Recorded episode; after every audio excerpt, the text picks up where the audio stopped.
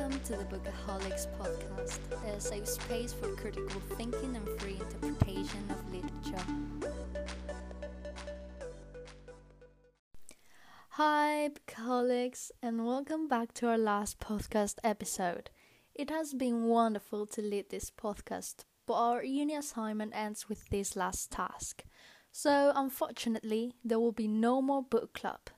However, should you feel like refreshing your mind, please do listen back to our podcast episodes and read the blog entries. But we will skip the mourning until the end of this episode. So, these last two weeks we have analyzed E.L. James' Fifty Shades of Grey and Matt Haig's The Midnight Library from a psychoanalytical approach mainly. As usual, today we will be broadening those commentaries to explore another critical paradigm. In this case, it will be deconstruction now, deconstruction is a trick approach, but I am sure you will enjoy it as soon as you understand how it works. Let's dig into it.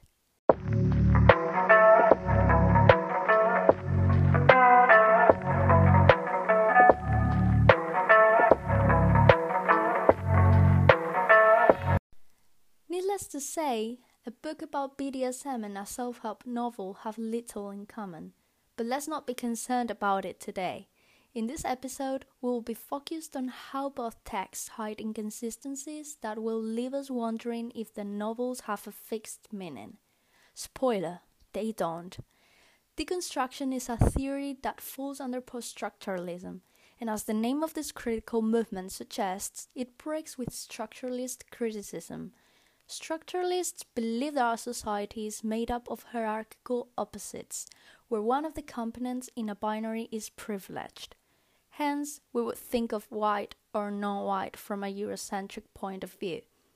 Post structuralism challenges this hierarchy, demonstrating that it is flat instead. To accomplish so, today we will be hunting for hierarchical contradictions that can be found after a close reading of the texts.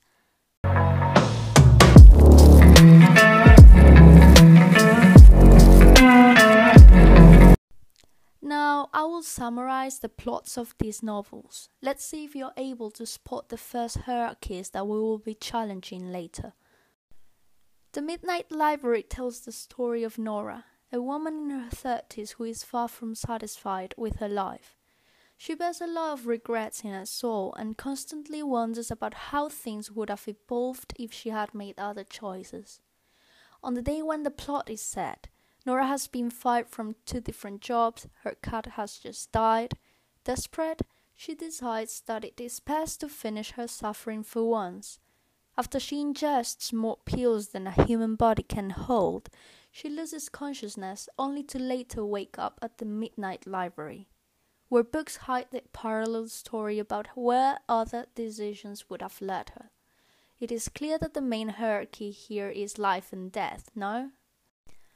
On the other hand, Fifty Shades of Grey is concerned with the dark relationship between Christian Grey and Anastasia Steele, that of a master and his submissive. In other words, it is a novel that deals with an insight into BDSM. This one is an even more obvious binary master and submissive, of course, as in a patriarchal society. And you see, you will find that deconstruction is often intrinsically linked with further approaches such as feminist theory in this case. In the first section, we will be rethinking the opposites in the Midnight Library, from the most obvious ones, such as the ones I have just mentioned, to the least obvious. Therefore, the first binary opposite that we must challenge is indeed life and death. First of all, after Nora overdoses, we expect her to be dead. In other words, not alive anymore. But we soon find out that this is not completely true. In fact, she's in an in between state, as if she has set her body on standby. She's no longer alive, but she's not dead either. And the library is another kind of limbo, another in betweenness in the binary of life and death. Mrs. Elm, the librarian who guides her on her journey, states that death is the inverse of possibility, this thought provoking quote suggests that although Nora may suffer from depression and hopelessness that life will get better by committing suicide, She rejects the possibility of developing her potential to resolve this dissatisfaction. And here we find another paradox the good and the bad. As Nora reads the different lines her life would have taken, she realizes that at first what promises to be a nice life is just a poisoned apple. And at the end of the novel, her mind changes abruptly to believe that the life that she had decided to leave behind was not that bad after all. It was her life, and only she could make it better.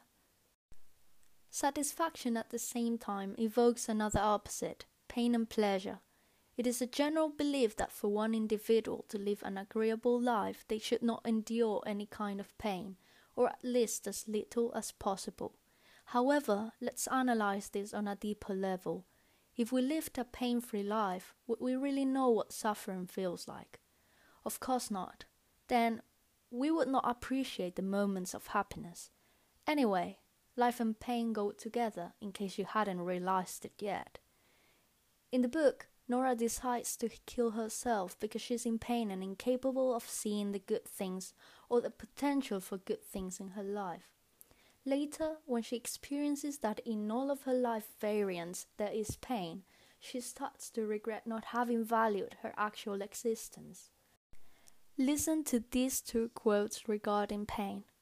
The only way to live is to learn, and the only way to learn is to live. They seem contradictory altogether, don't they? Well, they do in fact fit one another. Let's see that. The only way to live is to learn suggests that we will only learn if we experience different emotions, especially the negative ones involved in our mistakes. As cliche as it may sound, yes, the only way to live is to learn from our own mistakes and try to avoid them in future situations then the only way to learn is to live means that we can only learn if we live. Pain is attached to life. Nora's avoidance of deconstructing her own pain made her feel dead when she was fully alive still. If you are only existing but don't develop any interests, purposes, or challenge yourself and face your fears, are you really alive? The answer is in the following quote Those who feel alive are already three parts dead.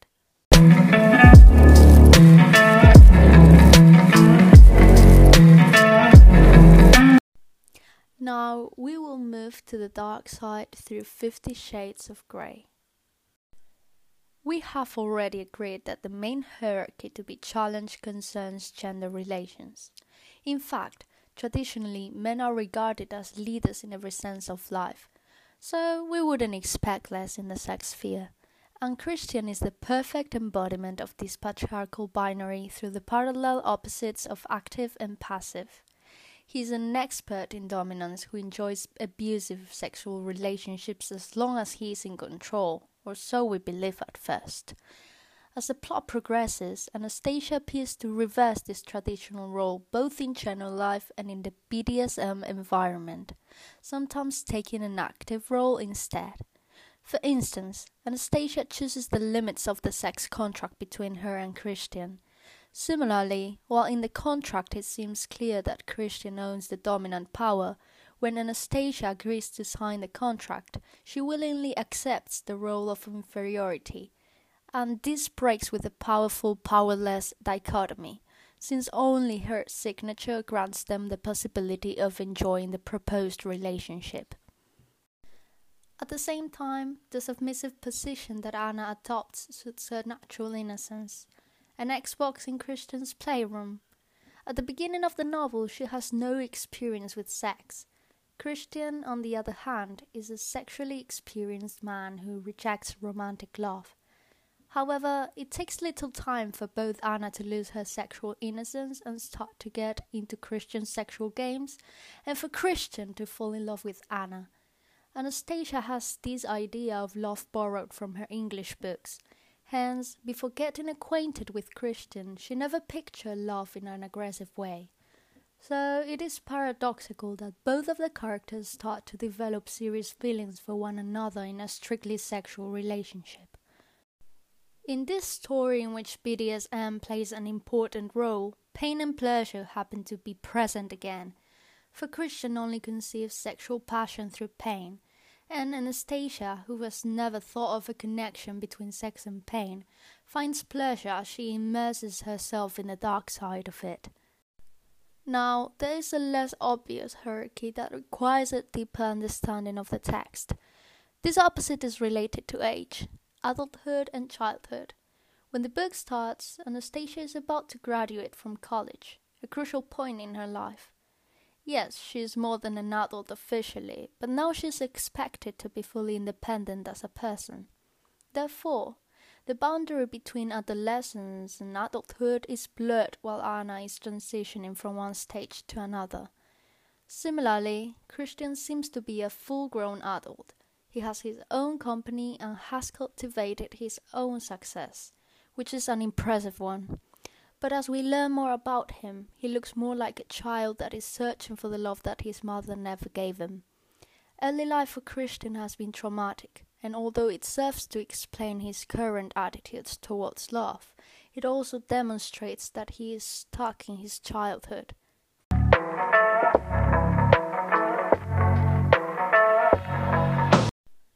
We now understand why Roland Barthes said that the authority of the meaning of a text is conferred on the reader and the author's possible intentions should not be considered.